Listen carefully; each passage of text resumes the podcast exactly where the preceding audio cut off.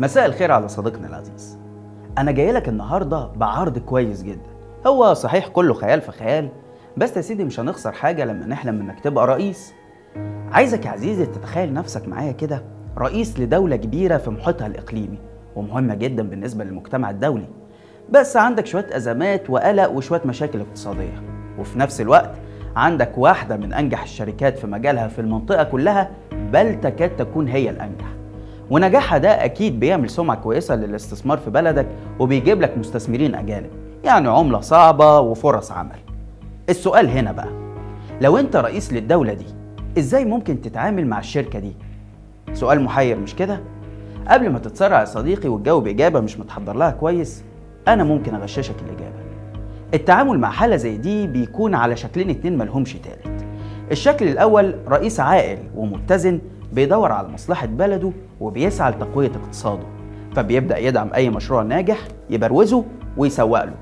يقول للعالم أنا عندي بيئة استثمارية جيدة بخفف عنها الضرائب وبدعم الكهرباء وبحفزها. ده الشكل الأول. الشكل الثاني وهو في حالة كان الرئيس شخص بيدور على مصلحته الشخصية أو مصلحة مؤسسته فقط مش بلده وشعبه. فده بيكون تعامله مختلف تماما. بيروح يشوف إيه اللي ناجح ويحاول يسيطر عليه ويبقى بتاعه هو وبتاع مؤسسته هو. وده للأسف يا عزيزي اللي حصل مع رجال أعمال كتير في مصر.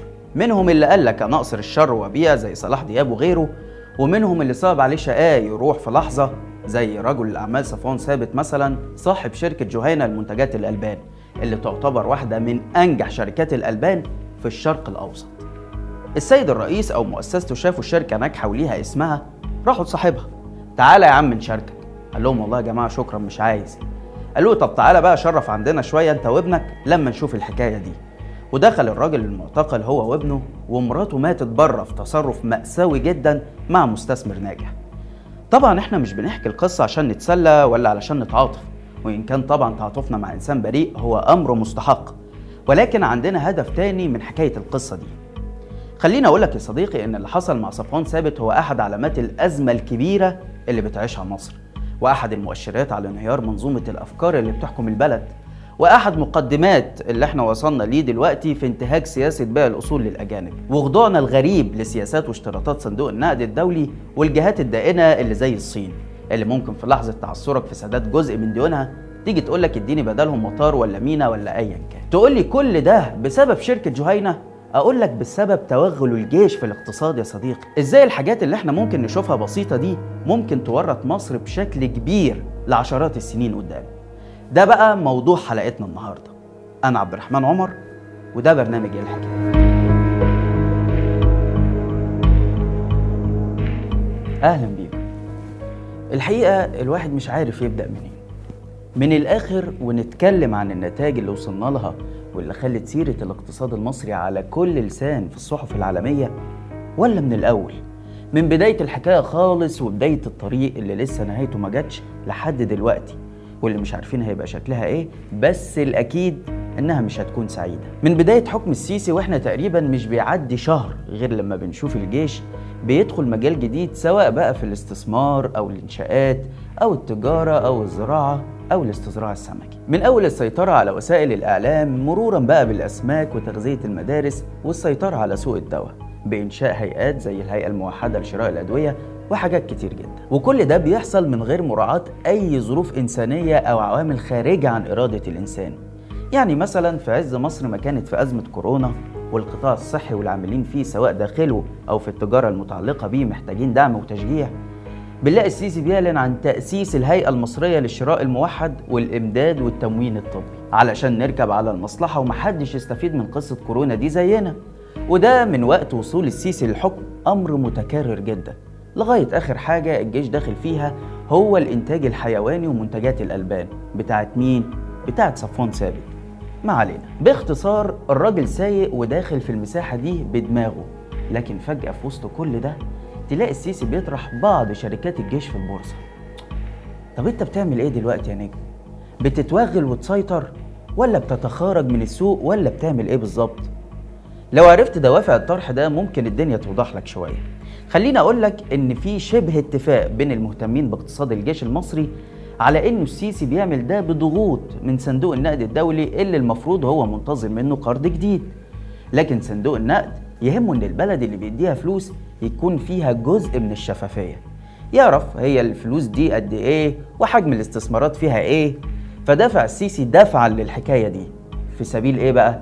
في سبيل إنه يديله قرض جديد. طيب إيه العائق هنا؟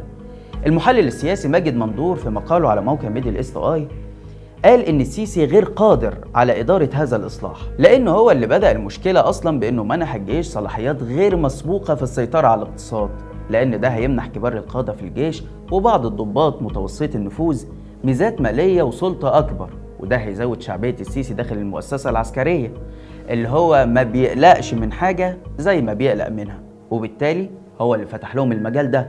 فوقت ما يجي يقفل الحنفية عليهم هيركبوه الزحليقة. اذا السيسي مش هيعمل الإصلاح ده لأن عايز الوضع يستمر كده. لأن من غير استمرار الوضع ده يبقى السيسي بره اللعبة. طب ما أنا مش هينفع أقول لصندوق النقد لأ برضه بس ينفع تنيمه. إزاي؟ يعني تصرح بإنك هتطرح شركات الجيش في البورصة من زمان في 2019 وتقعد تماطل بقى. وحلني. أصل كورونا أصل حرب أوكرانيا أصل مش عارف إيه. وبعدين بعد ثلاث سنين لما تفكر تطرح تطرح لك شركة ولا اتنين. وفي المقابل انت عمال تتوغل في عشرات المجالات التانية وتفتح بدل الشركة عشر شركات. الفكرة هنا إنك بتقدر تماطل في إملاء أو شرط زي ده جاي من صندوق النقد الدولي. بينما الشروط أو الإملاءات المتعلقة بالمواطنين ما بتترددش لحظة في تنفيذها. زي رفع الدعم أو تخفيض الهيكل الإداري للدولة وتسريح الموظفين والعاملين. ده ليه؟ لأن الشعب ما يهمكش في حاجة. بينما أصحابك اللي في الجيش واللي هم بيحموك هم دول اللي تخاف منهم. حد هنا يقول لي طب وهي إيه المشكلة في إنه يطرح بعض شركات الجيش دي في البورصة؟ هقول له ده كلام برضه يا راجل. صديقي لو أنت ما تعرفش فأنا عايز أقول لك إن شركات الجيش دي محدش يعرف قيمتها السوقية كام ولا بتشتغل بكام ولا بتكسب كام ولا حتى بتخسر كام. ولا عليها رقابة من البرلمان ولا من الحكومة ولا من الجهاز المركزي للمحاسبات ولا داخلة أصلا في ميزانية الدولة. وده كله هو اللي بيعمل المميزات الضخمة اللي بيحصلوا عليها. وعلشان تنزل في البورصة فلازم تعلن عن كل الحاجات دي. لأن ببساطة مفيش حد هيشتري سمك في مية. يعني مثلا أنا لو مستثمر وعايز أشتري أسهم في شركة صافي بتاعت الجيش مثلا فأنا لازم أعرف كل حاجة عن الشركة دي علشان أقرر أشتري ولا لأ. وأشتري إمتى وأبيع إمتى كمان. وهو لما هيعمل ده هيفقد الميزة الأساسية إن أنا معليش رقيب ومحدش يقدر يعرف عني حاجة. لذلك تلاقي إن أي معلومات تخص حجم استثمارات الجيش في مصر غير معروفة على وجه اليقين. محدش عنده معلومة فعلا محدش عنده معلومة أكيدة. كل الناس بتدي تقديرات. من أول السيسي نفسه اللي ادعى على خلاف المنطق طبعا إن حجم اقتصاد الجيش لا يتجاوز 2% في أحد حواراته سنة 2014 وأكد المعلومة بعد كده. لغاية الصحف والمواقع الغربية اللي بعضها بيوصل النسبة دي ل 50% وبينهم طبعا تقديرات مختلفة زي تقدير رجل الأعمال المصري نجيب ساويرس اللي بيعتقد إن الجيش بيسيطر على 11% من اقتصاد البلد. وتقديرات مراكز بحثية مهتمة بالملف بتميل إلى إنه حجم الاستثمارات دي واصل ل 40% المشكلة هنا مش في حجم السيطرة دي كبير ولا صغير بقدر ما هي في انعدام الشفافية يا صديقي. المشكلة إن في اقتصاد كامل الشعب ما يعرفش عنه حاجة. في شعب كامل مهمش ملوش قيمة في نظر الشخص اللي بيحكم. وده الحقيقة بينقلنا نقطة حساسة شوية والكلام فيها بيزعل. بس معلش أدينا بندردش مع بعض. هو إيه مخاطر انخراط الجيش بهذا الحجم أو إلى هذه الدرجة في الاقتصاد؟ السيسي دايما بيلجأ لحيلة تبدو ذكية. كل ما يجي يفتتح حاجة خاصة باقتصاد الجيش يبدأ يسوق لفكرة إحنا بنوفر فرص عمل. لكنه الحقيقة بيغفل عن أخطر الأشياء وهي إنه مع كل مشروع زي ده مصر صورتها بتزيد كبيئة طاردة للاستثمار اللي هو أساس كل شيء. ما هو أنا مش عايز كمستثمر سواء محلي أو أجنبي أبص ألاقي جيش البلد نفسه داخل ينافسني في مجال شغلي لأن جيش البلد ده معاه القوة العسكرية اللي ممكن يعمل بيها أي حاجة في أي وقت ومعاه تسهيلات وإعفاءات ضريبية ومعاه الأيدي العاملة الرخيصة اللي هم المجندين ومعاه الحق في إنه ما يفصحش عن ميزانياته ولا حتى أرباحه ومعاه ومعاه ومعاه وأنا معيش أي حاجة. فكده العملية خسرانة من أولها. وحتى لو استمريت ونجحت ممكن في لحظة يحصل لي زي ما حصل لصفوان ثابت وابنه الصورة دي بتخلي تقييم المؤسسات المالية لاقتصادك وبيئتك الاستثمارية سلبي ومنفر للمستثمرين. ما يخليش حد يجي لك غير بتوع الأموال الساخنة اللي عايزين منك فوائد من غير ما يقدموا قيمة مضافة للاقتصاد المصري. وساعة ما حد يديهم دولار واحد بس زيادة يسحب فلوسه في ثانية ويخلع. وده اللي حصل معاك مؤخرا واعترفت بيه أنت بنفسك. وخلاك بعدها لقمة سائغة لسياسات بتنتقص من سيادتك على الأرض. وده ظهر برضه في تأسيس شركات تجمع تحتها أصول الدولة وتباع للخليجيين علشان تاخد فلوس وسيولة تسد بيها ديونك اللي عمال تاخدها من هنا ومن هنا. وهيخليك برضه عرضة لسياسة مبادلة الأصول اللي الصين بتنتهجها مع المدينين ليها. مش هتقدر تسد؟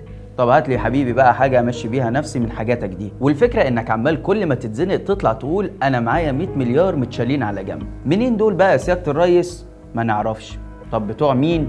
ما نعرفش. طب متشالين ليه؟ ما نعرفش. ما علينا. الحقيقة رغم إن ده خطر كبير إلا إنه مش الأكبر ومش الأسوأ. الدكتور يزيد صايغ الباحث الرئيسي في مركز كارنيجي الشرق الأوسط في تعليق على دراسة ليه بتتناول اقتصاد الجيش المصري بيوصف أحوال الجيش دلوقتي بأنها تكاد تكون متطابقة مع أحواله قبل هزيمة 67 وبيشرح ده بأنه عبد الحكيم عامر اللي كان وزير الدفاع وقتها كان يملك صلاحيات واسعة جدا في منح امتيازات مالية لضباط الجيش اللي تحته ويقرب مجموعات على حساب مجموعات ويمنح مجموعات على حساب مجموعات ويسهل لمجموعات مهام تجارية على حساب مجموعات. وده خلى الهدف الرئيسي للضباط وقتها هي الاستفادة من الحالة دي. كله عايز يصدر لليمن ويستورد منها. على حسب وصف الدكتور خالد فهمي أستاذ تاريخ مصر الحديث في جامعة كامبريدج البريطانية. وبالتالي محدش مركز مع تطوير قدرات الجيش القتالية. كله مشغول بالفلوس والتجارة. وده تقريبا اللي حاصل دلوقتي بالظبط. الجيش كل يوم بيفتتح مشروع جديد ومع كل مشروع فيه صراع على مين هيشغله ويستفيد منه. والأول مرة برضه نشوف جندي أو ضابط لابس الزي العسكري المصري على جلالة قدره واقف على بسطة خيار ولا بيبيع مساحيق غسيل. وللأسف الشديد ده لا هيخلي الجيش يركز في مهامه القتالية ولا عمره هيدير الاقتصاد زي المدنيين اللي دارسين اقتصاد. وده اللي دفع الدكتور يزيد صايغ لتصدير دراسته المنشورة على موقع مركز كارنيجي بعنوان أولياء الجمهورية تشريح الاقتصاد العسكري المصري. صدرها بجملة مهمة جدا قال فيها العسكر في أفضل الأحوال مهندسون جيدون لكنهم اقتصاديون سيئون. وهنا إحنا مع اتفاقنا مع أغلب ما ورد في الدراسة دي إلا أننا بنختلف مع المقولة دي تحديدا لأننا شايفين كباريهم وطرقهم المسروقة من أنظمة مرورية غير مصرية. وساعة ما ينزل عليها شوية مطرة يقوموا هدينها صديقي الجميل اصحى علشان كفاية أحلام كده واصحى علشان أنت خربت الاقتصاد. خليك في اللي انت تعرفه واعمل لايك للحلقة وشيرها لأصدقائك واستناني كل جمعة الساعة 8 بالليل في حلقة جديدة من برنامج إيه الحكاية على قناة شباك. ما تنساش البودكاست. سلام.